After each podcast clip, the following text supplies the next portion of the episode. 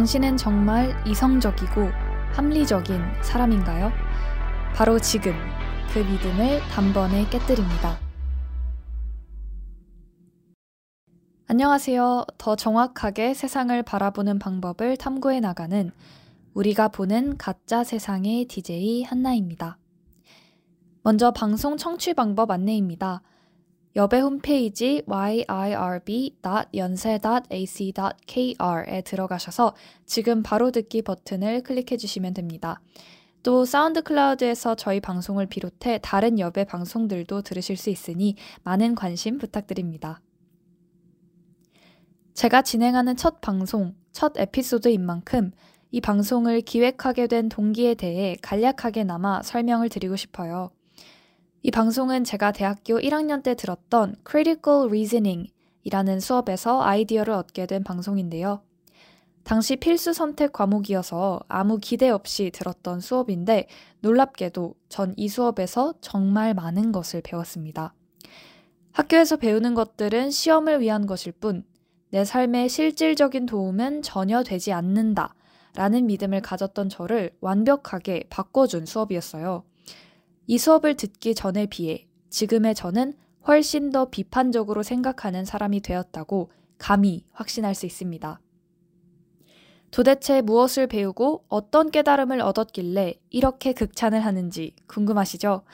앞으로 저와 함께 매주 화요일 오전 9시 그동안 우리가 바라봤던 가짜 세상에 대해 하나하나 낱낱이 살펴보기로 해요. 음, 여러분은 듣기만 하세요. 제가 친절하게 넘어겨 드리겠습니다. 우선 짧은 질문 몇 가지를 드리고 싶은데요. 어렵지 않은 질문이니 듣자마자 머릿속으로 여러분이 생각하시는 답을 한번 떠올려 주세요. 미국에 두 개의 식품 회사가 있습니다. 카길이라는 회사, 그리고 코카콜라라는 회사. 어떤 회사가 수입 측면에서 더 규모가 큰 회사일까요? 정답은 바로 카길입니다. 아, 물론 코카콜라의 수입도 만만치 않은데요. 2022년 기준 430억 달러의 돈을 벌어들였다고 합니다. 그러나 2022년 카길의 수입은 1650달러, 거의 4배 가까이 많은 수입이에요. 그렇다면 바로 두 번째 질문으로 넘어가겠습니다. 여러분들 혹시 영단어에 자신이 좀 있으신가요? 영어 단어 중 알파벳 R로 시작하는 단어가 더 많을까요? 아니면 R이 철자의 세 번째로 오는 단어가 더 많을까요? 정답은 알파벳 R이 세 번째에 오는 단어입니다. 개수에 있어서 약 3배 정도 차이가 난다고 하네요. 여러분은 어떤 답을 고르셨는지 궁금한데요. 압도적으로 많은 수의 사람들이 어떤 회사의 규모가 더 큰가 하는 첫 번째 질문에서는 코카콜라를 알파벳 R이 들어간 단어에 관한 두 번째 질문에서는 R로 시작되는 단어가 더 많을 것이다 라는 선택지를 고른다고 합니다. 도대체 왜 이런 결과가 나타나는 걸까요? 가용성 휴리스틱이라는 심리학 개념으로 이러한 현상을 설명할 수 있습니다. 가용성 휴리스틱이란 머릿속에 잘 떠오르는 정보나 사례에 근거해서 해당 사건이 일어날 확률이 더 높다고 여기는 인지적 경향을 의미해요. 최근에 많이 접했거나 가장 빨리 떠오르는 사건이나 정보 또는 사례에 근거해 판단을 내리게 되는 거죠. 카길이라는 식품회사보다는 코카콜라를 일상 속에서 훨씬 더 많이 접하기에 코카콜라가 더 큰 회사일 것이라고 생각하는 이유가 바로 여기에 있습니다. 그렇다면 조금 더 근본적으로 휴리스틱은 어떤 뜻을 가진 용어일까요? 사람들은 살아가며 맞닥뜨리는 모든 상황에서 체계적이고 합리적인 판단을 하려 하지 않습니다.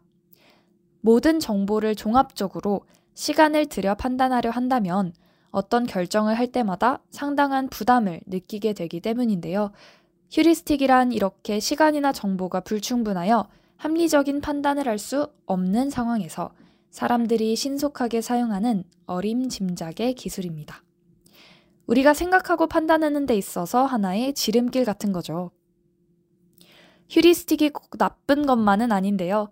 큰 노력 없이도 빠른 시간 내에 만족할 만한 정답을 도출해낸다는 점은 휴리스틱의 큰 장점입니다. 그러나 때로는 터무니없는 편향된 결과를 가져오기도 해요.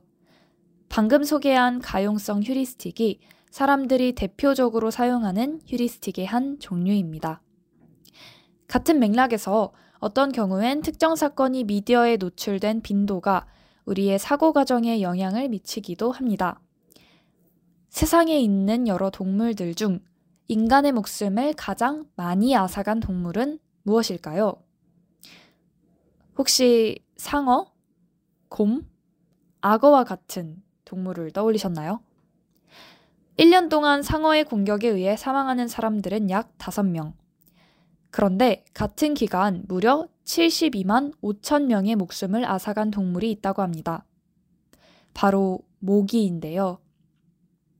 이렇게 어마어마한 차이에도 불구하고 왜 우리는 상어나 곰과 같은 동물을 먼저 떠올리는 걸까요? 이는 상어나 곰에 의한 인명피해가 뉴스와 같은 미디어를 통해 더 빈번히 다뤄지기 때문입니다. 우리에게는 이런 일들을 실제보다 더 많이 일어난다고 생각하고 그 위험 가능성에 대해서도 더 높게 평가하는 경향이 있어요. 정치인들이 선거를 앞두고 유권자들에게 자신을 더 많이 노출시키려고 하는 것도 같은 관점에서 바라볼 수 있습니다. 모두 가용성 휴리스틱을 보여주는 사례들이에요. 우리가 일상에서 내리는 크고 작은 결정들이 모두 중대한 영향을 가진 결정은 아닐 텐데요. 중요한 결정을 내리는 과정에서는 혹시라도 내가 가용성 휴리스틱에 의해 편향된 판단을 내리고 있는 것은 아닌지 한번 돌아봤으면 좋겠습니다. 두 번째로 소개해드리고 싶은 개념이 하나 있는데요. 이번에는 제 실제 경험을 통해 이야기를 시작해볼까 합니다. 제가 고등학교 3학년이 되었을 때 저에게 병이 하나 생겼는데요. 바로 아이패드 병이었습니다. 한번 생기고 나면 아이패드를 사야만 벗어날 수 있다는 바로 그 병에 걸려버렸던 것이죠.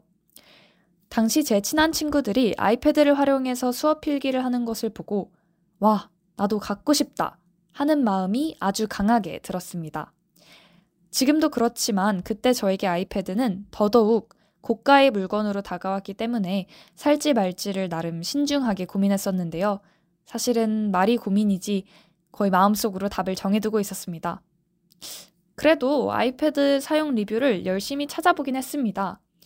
어떤 상품이든 그렇듯 긍정적인 리뷰와 부정적인 리뷰가 모두 존재했어요. 아이패드를 너무 유용하게 잘 쓰고 있다는 사람들의 후기도 있었고, 아, 굳이 있어야 하는지 모르겠다. 돈이 아깝다라는 후기도 꽤 있었습니다. 그러나 그 당시 저에게 좋지 않은 후기는 하나도 눈에 들어오지 않았어요. 아이패드를 극찬하는 별점 5개짜리 후기만 정독하면서 아이패드를 사야겠다 라는 기존의 제 생각을 더욱더 굳혀나갔습니다. 이렇게 자신이 원래 가지고 있던 생각 혹은 신념과 일치하는 정보는 받아들이고 일치하지 않는 정보는 무시하는 경향을 확증 편향이라고 부릅니다. 워낙 많이 알려진 개념이라 이미 들어보셨을 수도 있을 것 같은데요. 그만큼 우리가 일상에서 정말 흔히 범하는 오류이기도 합니다. 쉽게 말해 사람은 자기가 보고 싶은 것만 보고 듣고 싶은 것만 듣는다라는 거예요. 또 다른 예시도 있는데요. 제가 어렸을 때부터 경험했던 정말 신기한 현상이 하나 있습니다. 제가 시계를 확인할 때마다 이상하게 늘 3시 24분이라는 거예요. 음, 제가 정말 3시 24분에만 시계를 확인하는 걸까요? 사실 3시 24분이라는 시간은 저에게 조금 특별한 시간인데요. 제 생일이 3월 24일이기 때문이에요. 그래서 괜히 시계를 볼 때 3시 24분이라는 숫자를 보면, 어, 내 생일이다 해서 더 잘 기억에 남았던 거죠. 이런 생각을 한번 하게 된 이후로 우연히 3시 24분의 시계를 확인한 날은 역시 내가 시간을 확인할 때마다 늘 이 시간이네. 정말 내 생일이라 그런지 뭐가 있나 봐. 라는 생각을 하게 된 것 같아요. 사실은 다른 시간을 확인한 적이 비교할 수 없을 만큼 많았겠지만 그런 순간들은 전혀 기억에 남지 않고 자연스레 흘러가 버린 거죠. 이런 사소한 경험도 모두 확증 편향에 해당한다고 할 수 있습니다. 확증 편향은 정치 분야에서도 정말 잘 드러나는데요. 선거를 앞두고 대립하는 A 후보와 B 후보가 있다고 해봅시다.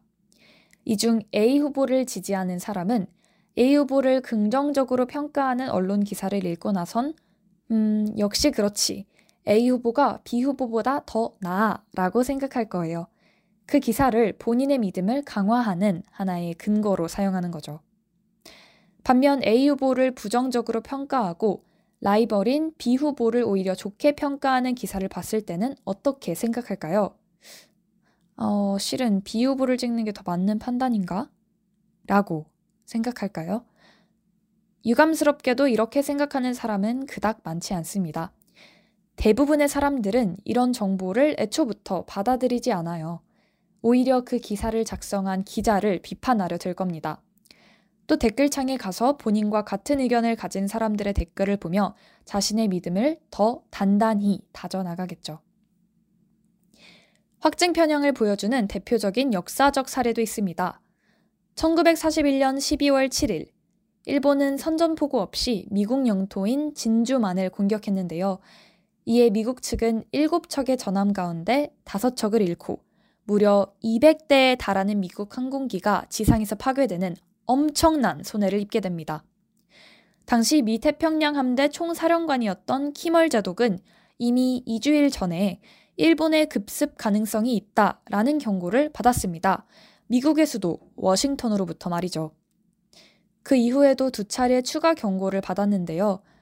일본이 자기들끼리 주고받은 암호들을 대부분 없애라고 명령했다는 사실이 밝혀졌고 워싱턴의 지휘관은 이것을 일본이 곧 전쟁을 일으킬 징조라고 보았습니다.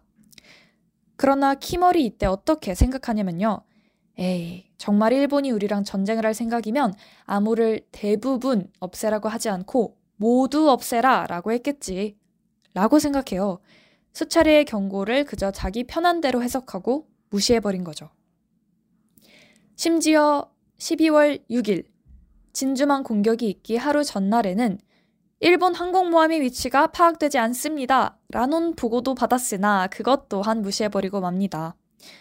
키멀은 일본이 아시아에서 싸우느라 바빠서 진주만을 공격할 수 없을 것이라고 확신했습니다. 진주만은 안전할 것이다 라는 자기 신념에 깊이 빠져서 그와 반대되는 증거들은 모조리 무시해버린 것이죠. 확증 편향은 왜 이렇게 잘 나타나는 것일까요? 우리는 자신의 생각이 틀렸다는 것을 스스로 인정하기 싫어하기 때문입니다. 그래서 생각이 같은 사람들끼리 어울리는 것을 좋아하고 나와 다른 생각을 가진 사람의 의견은 별로 듣고 싶어 하지 않죠.